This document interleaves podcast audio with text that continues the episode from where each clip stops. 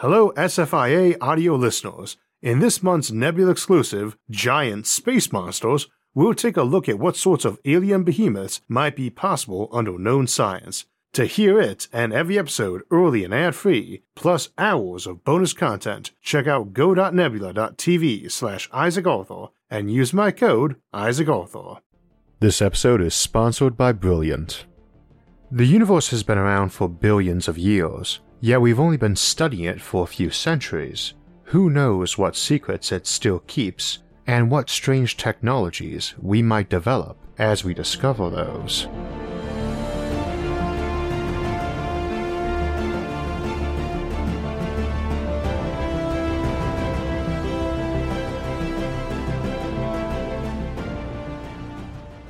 So today's topic is Clarketech, a term we use on this channel for referring to technologies that generally operate outside the bounds of known physics. We've a lot of material to cover, so you might want to grab a drink and a snack, possibly a slice of pie.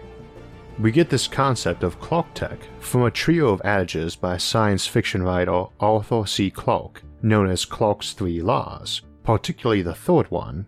They are 1. When a distinguished but elderly scientist states that something is possible, he is almost certainly right. When he states that something is impossible, he is very probably wrong. 2. The only way of discovering the limits of the possible is to venture a little way past them into the impossible. And 3. Any sufficiently advanced technology is indistinguishable from magic. The third one is the most quoted, but as a group they highlight the reason we generally won't say anything is impossible. But this shouldn't be taken too far, and folks tend to fall into a sort of intellectual laziness by constantly asserting anything is possible.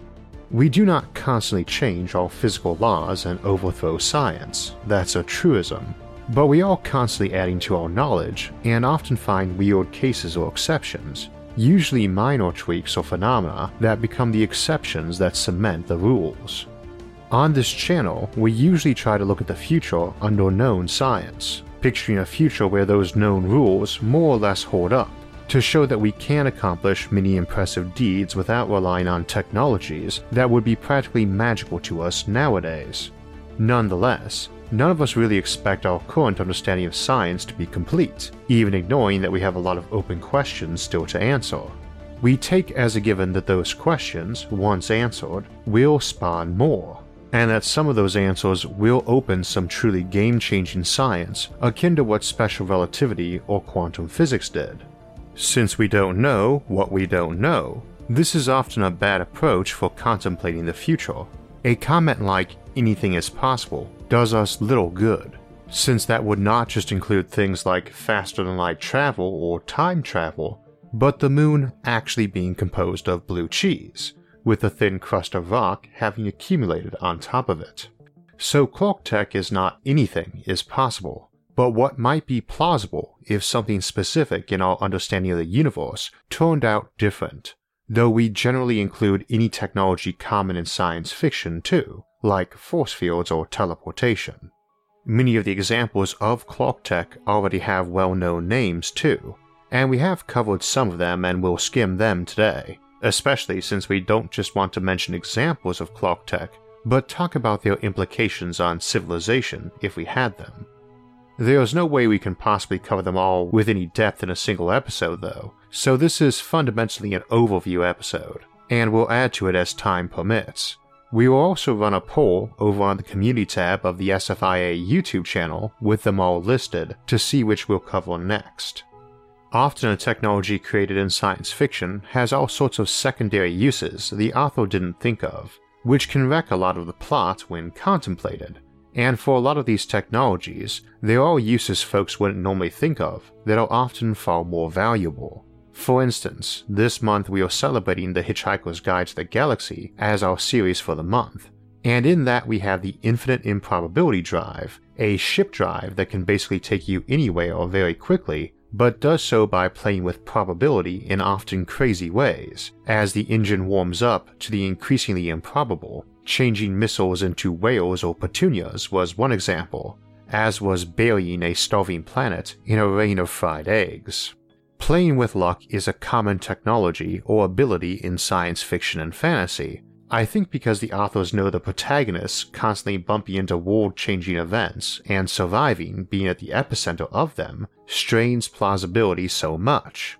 Larry Niven plays with being lucky as an evolved trait in Ringworld and his other known space novels, and Robert Jordan's Wheel of Time series has characters who are ta'veren, a name given to people who destiny tends to center on, thus explaining their typical heroic properties of stumbling into crises and opportunities and surviving them, but with weird local effects. In a town they are visiting, many things will happen that are possible but improbable, like every coin landing on heads when flipped, or people finding buried coins when they dig a new well, or bad things, like a windstorm knocking free a single roof tile that flies through the air to hit someone on the head and kill them. Now consider this ability to affect probabilities in the context of quantum mechanics, and the various quantum events that, as best as we can tell, are truly random. We know many particles have half lives, a period of time where there's a 50 50 chance they will decay. They may not, and it would be atypical for one to decay exactly at that time. One with a half life of 24 hours might decay a second later, or a century later, but if you have trillions of them in one spot, same as flipping coins, a day later almost exactly half of them will have decayed. If you can manipulate those probabilities, you might be able to make it so that half life changed, or that every coin landed on heads when you flipped a switch. In this case, every particle decayed right at that moment. When playing with luck, we think of surviving the odds, winning the lottery, or getting struck by lightning, we don't think of an amazing and compact power generator where some fairly benign and long lived radioisotope might, at the flip of a switch, suddenly start decaying very quickly. It can also potentially be used to play with things like fusion, too, allowing improbable combinations of smaller elements, or to make stable isotopes, ultra big atoms that should decay almost instantly but do not. One possible way to create materials in the hypothetical island of stability very dense elements with far higher atomic numbers than uranium that may actually be stable, itself arguably a type of Clarke-Tech. It also makes for a potentially terrifying weapon. Planets tend to have tons of fissile materials at their center, and suns are warped by a constant coin flipping of hydrogen atoms combining to fuse.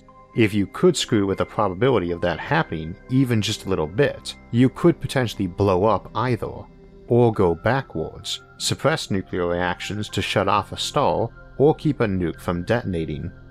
There are plenty of simpler examples from physics as well. The second law of thermodynamics postulates that every closed system proceeds toward a state of higher entropy, but the entropy of the physical state of the system is actually just a measure of its probability.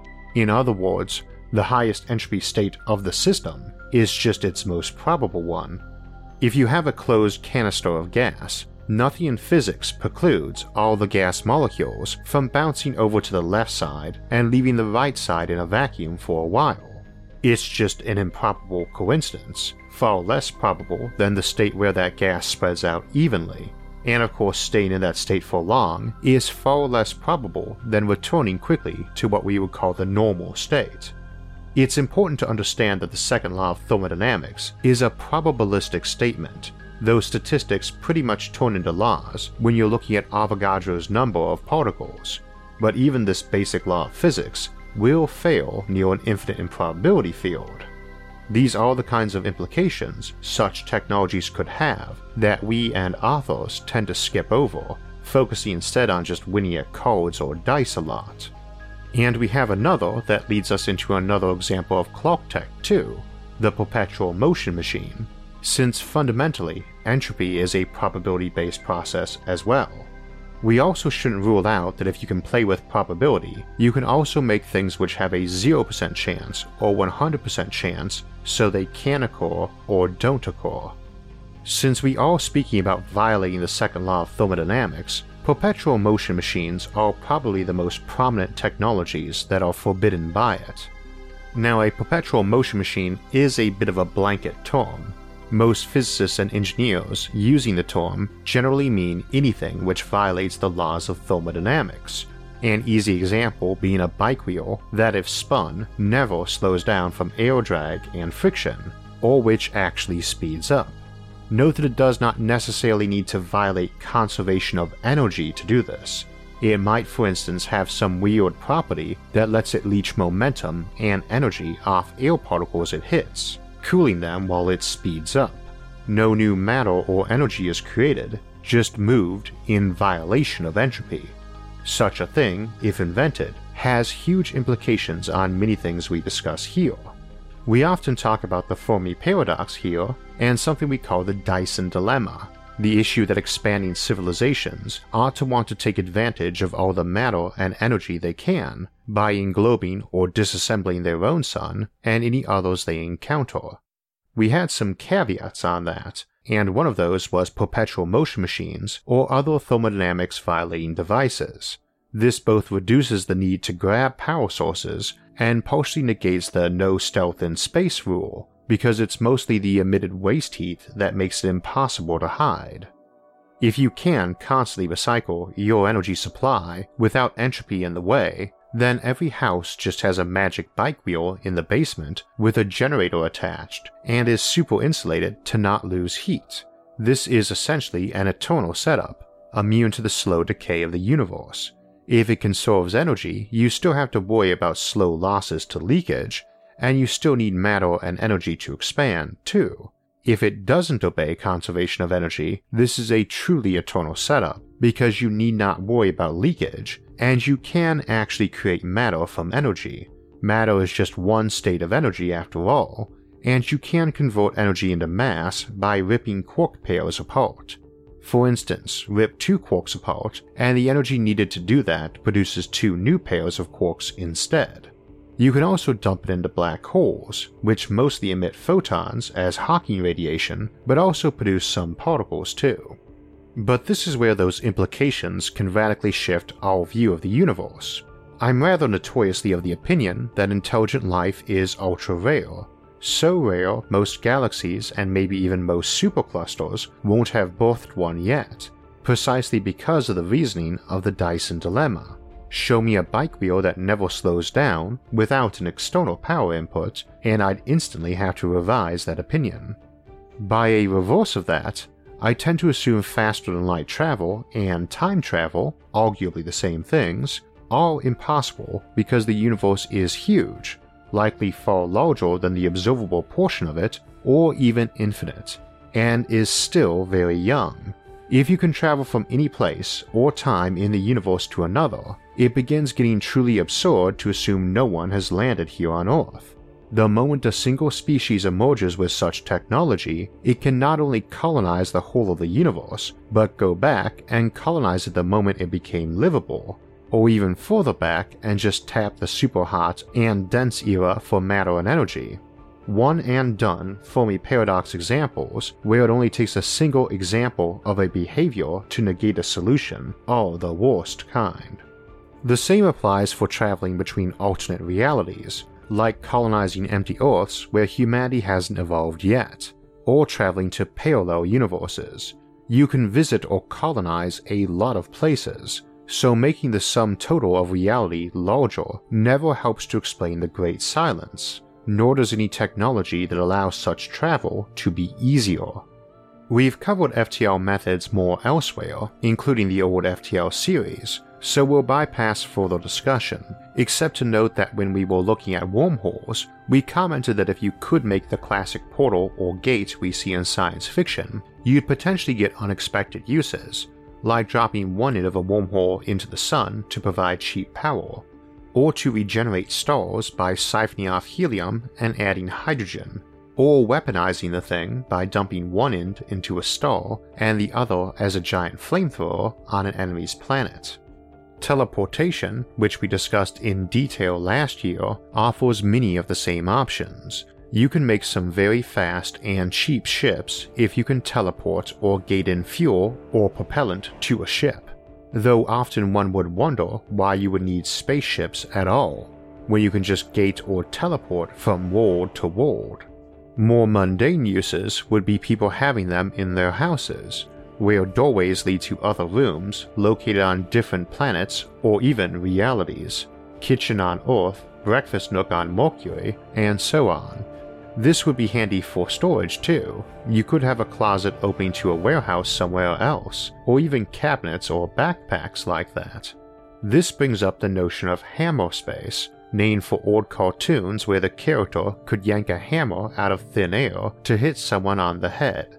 Folks who play Dungeons and Dragons will know it as a bag of holding, and of course the TARDIS from Doctor Who, bigger on the inside than the outside.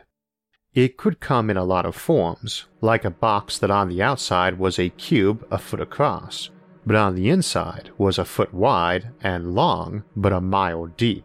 This is obviously handy in any civilization with filing drawers, refrigerators, or magazines for guns, since it allows huge and easy storage. It raises the question of if that mass is reduced too, though. Normally, the assumption of hammer space is the mass is being nullified or reduced too, and that has some awesome secondary effects as well. Not just for classic storage, letting you carry all your junk around in your pocket or cram a mansion into a closet. You could store huge amounts of mass in there, which would be a handy way to get around gravitational compaction for building megastructures or fueling ships if your pocket dimension ignored inertial mass. That's an important distinction too. We tend to use mass as a single concept, but we've got three types of mass. Inertial mass, what resists us when we push on something to speed it up. Active gravitational mass, what generates gravity to pull on things. And passive gravitational mass, what is getting pulled on by gravity. One of the mysteries of modern physics is why inertial mass and gravitational mass are the same but perhaps they don't have to be. The ability to manipulate one or all of these is an entire category of Clarketech. There are also decently plausible options too. Gravity is the first of the four fundamental physical forces we discovered, but also the weakest and arguably the least well understood too. It's entirely possible we might figure out how to generate gravitons or block them from hitting something an example of anti-gravity, itself one of the best known Clarketechs. This whole area is terribly underexplored in science fiction though, especially considering artificial gravity is ubiquitous in sci-fi. A lot of the interest in playing with mass is with negative mass and matter. It's fairly critical to most hypothetical FTL ship drives, but even just being able to mess with one of these three types of mass reducing it rather than making it zero or negative, or increasing it has huge implications. We'll skim those today, but a ship that could drop its inertial mass while maintaining its kinetic energy could flick that on and suddenly leap up to a huge speed, shut it off and drop back down again, totally altering our normal view of ships not being able to stop mid flight or parking next to each other to exchange fire rather than flying quick passes. It also allows way cheaper and safer spaceflight, since a ship moving at relativistic speeds might not have tons of kinetic energy anymore, expensive energy that also made it a giant weapon for ramming into planets. A similar type of Clarketech is the reactionless drive, and this would be one avenue for producing such a thing or a close approximation. It also rearranges our thinking on megastructures a lot, you don't build big rotating sections because you have artificial gravity, but you also don't need to worry about their size much, since you can resist gravity. No super huge constructs collapsing under their own weight. You can also go the flip side and increase gravity, potentially allowing microstars, local areas low on mass but high on gravity where fusion could ignite easily, or where micro black holes could be easily formed. Of course, we can potentially already do some tricks like this by using dark matter, if we could figure out how to use it, since it interacts with nothing except by gravity, so if you could manipulate it, you could make high gravity regions that were otherwise empty. One possible way of making slow time fields, for instance, since mass slows time, but you can't really put valuable things in such places as it would tend to be ultra hostile there, like a neutron star, wherever you powered enough mass to seriously slow time down.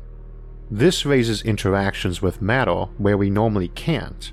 And dark matter is a great example since its value is that it interacts with virtually nothing, but this makes it hard to use for the same reason. We have materials that can absorb photons and produce electricity, or vice versa, photovoltaics. One could imagine materials that interacted to contain dark matter, or other weakly interacting particles like neutrinos. If you could make a solar panel that converted neutrinos into electricity instead, you'd gain access to a huge amount of power that also wasn't blocked by things like clouds or our planet, the two big problems with normal solar power. Call this photoneutronics, and that would also be handy for communications, no disruptions from walls or such. Parallel technologies might be photogravitics, panels that absorbed light and produced gravity, or the reverse, absorbed gravity and produced photons, which would be very handy for lighting many of those bigger mega-Earths or shell worlds we sometimes discuss building around small or degenerate stars, which are a pain to light normally. If it absorbs light and produces gravity, you might end up with Dyson spheres or swarms where you lived on flat plates absorbing light and producing gravity instead of a classic cylinder habitat. Even very limited improvements in such technologies, like ones that merely reflect light normally, but reflect frequencies we can't really build mirrors for, like gamma rays, would be incredibly handy for things like fusion or Kugelblitz black holes. Indeed, Kugelblitz black holes, which we've discussed extensively here, are mostly Clarketech because of a lack of gamma ray mirrors. Being able to play with the physical laws, or constants directly, is yet another type of Clarketech. We don't know why the various constants like gravity or the speed of light are what they are, unless you subscribe to a simulation theory, where those are set by the computer programmer. There may be other universes where they are different. However, we can't rule out that we might be able to alter them locally one day, same as we might be able to play with probability one day, as we discussed earlier and with some overlapping effects too, since a lot of things like nuclear interactions are based on the speed of light or other constants. That's another of the Fermi paradox solutions too, that civilizations might migrate to universes with physical constants that were more optimal, or tuck themselves into pockets of space where they've messed with those. Light lag is a huge problem for any advanced civilization. FTL is often suggested as the solution but being able to make a pocket of space where the speed of light was just higher, or gravity weaker or stronger, or so on, might solve many of those issues. This isn't just physical constants either. This episode is coming out on Pi Day 3.14, and of course is followed by a lot more digits. Historically, a lot of folks have tried to make it a rational number, though the more extreme stories like Iowa trying to set it to exactly 3 are fictitious or exaggerated. Still, imagine if you could set pi as being exactly equal to 3, or make a circle that had only 359 degrees, or 361, or a box where anything going off the right side emerged on the left, like in some old computer games. You could presumably make a simulated universe where that last one was quite true, Needless to say, building your own universes or being able to simulate them is Clarke Tech too, especially types of reversible computing that might let you get around how many simulations you can make from available mass and energy.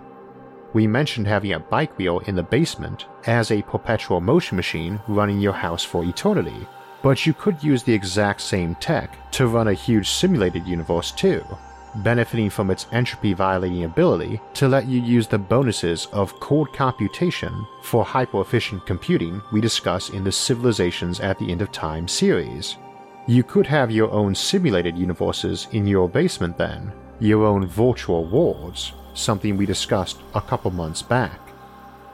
Of course, Clarketech that gets around things like the Landauer limit or other computing limitations might be on the table too, and we have a lot of Clarke tech in that category, though it's worth noting that things like nanotech and utility fog or smart matter, little micro machines that can take any form or quickly construct things for you, probably are not Clarketech, as they operate inside known physics, though more extreme forms that do it faster or at smaller scales, picotech and femtotech, arguably are See the Santa Claus Machine episode for some of the limitations on speed and microsizing that we'd have to overcome for these technologies, and which are imposed by known physics when we dissect them and look at practical considerations like heat loss, chaos, noise, and the sticky fingers problem. Speaking of computation and chaos, one of the big problems with weather forecasting, let alone any human prediction technology like Isaac Asimov's psychohistory, is chaos and exponentially increasing needs for processing when forecasting complex systems. So, psychohistory, for instance, would be an example of Clarketech and one we discussed in its own episode. We have so many more, we haven't even discussed things like building matter out of things other than up and down quarks, like strange, charm, top, or bottom quarks, or creating new types of matter entirely. What about magnetic monopoles or magmatter, or neutronium, or structures built of frozen light or tachyons? We haven't discussed speeding up time. The universe lets you slow time but not speed it up. That would be another Clarketech. We hinted at building pocket universes here with different laws, but what about building pocket universes like ours, but in different universes with different laws, like the webway from Warhammer 40k? What's the effect of such places on the universe around the edges? Would you get weird boundary or fringe effects, or their own type of event horizon? Could uses of such things be a type of suicide pact technology invent time travel, and instantly erase your whole civilization when you use it? Could you have places that violated causality? We talk about being able to augment our minds to be able to learn faster or store memories better, or even transfer memories to others or delete them. But what about a technology that did not delete a memory you found unpleasant, but deleted the event itself? Needless to say, we've only scratched the surface of possible Clarketechs, and the uses and implications of those we've briefly touched on. As mentioned, we will do a poll over on the SFIA YouTube community tab to see which ones we'll do next, either as their own standalone episode, or possibly a few in a single episode or shorter bonus episodes for them. We will also open a poll on our Facebook group, Science and Futurism with Isaac Arthur, where you can suggest your own clock Clarketech options and discuss the implications of these various techs. And I certainly welcome any thoughts on them there or in our YouTube comments section below. One problem with keeping to a scientific approach to futurism is it can sometimes restrict your thinking on the possible a bit, so it is often good to fish around for thoughts from folks who might be able to think outside the box on a topic a bit easier. However, and I put this as a big warning on this episode and topic in general, many technologies people dream up or write up in science fiction tend to fall apart on inspection from known science and upon consideration of the implications that they have to have on the plot and narrative. And again, it really is lazy to just say anything is possible, and not too useful either. We study and learn, we find out what is possible, and we occasionally have to alter or even massively overhaul our thinking on that. Knowing how the real science and math works, knowing what we do know, is invaluable. I don't think I need to try hard to convince anyone of that here, it's also something our friends at Brilliant excel at explaining, with practical courses, quizzes, and daily problems on topics like heat and thermodynamics that make the topics far more intuitive to learn. Learning more math and science is hard, but incredibly beneficial in virtually every aspect of life, including just the joy of understanding the world around us better. And places like Brilliant make that learning far easier by presenting topics in easy to learn and interactive ways that let you learn easier and at your own pace. A lot of the technologies we discussed today are restricted by thermodynamics, for instance, and we discussed a lot on the channel as a major limitation on what we can do, but it can often be unclear to folks why it is such a restraint, and Brilliant Science Essentials course is a great way to learn about thermodynamics and demystify that topic. In addition to many great courses, they have an online community to help you and discuss material with, and fun daily problems that help to exercise your mind and encourage you to challenge yourself every day. If you'd like to learn more science and math, go to brilliant.org slash Isaac Arthur and sign up for free. And also, the first 200 people that go to that link will get 20% off the annual premium subscription, so you can view all the daily problems in the archives and unlock every course. Before we get to the schedule, I just wanted to announce that the upgrades on our website, isaacarthur.net, are complete and we've added some features like a catalog of all the various books I've recommended over the years, and a new forum, as an additional place you can discuss the concepts and ideas we look at here. And while you're there, you can take a look at some SFIA merchandise we have available. Next week, we'll be returning to the Civilizations at the End of Time series to take a look at how civilizations might survive around the deaths of their own suns, and explore some extreme options like living on white dwarfs or converting neutron stars into giant computers, as well as the supernova engine, one of those extreme types of technology we so enjoy here on SFIA. The week after that, we'll return to the Generation Ship series for an equally extreme style of ship, moving entire planets around as colonization vehicles in planet ships. For alerts when those and other episodes come out, make sure to subscribe to the channel. And if you'd like to support future episodes, you can visit our sponsors or donate to the channel on Patreon. Until next time, thanks for watching and have a great week.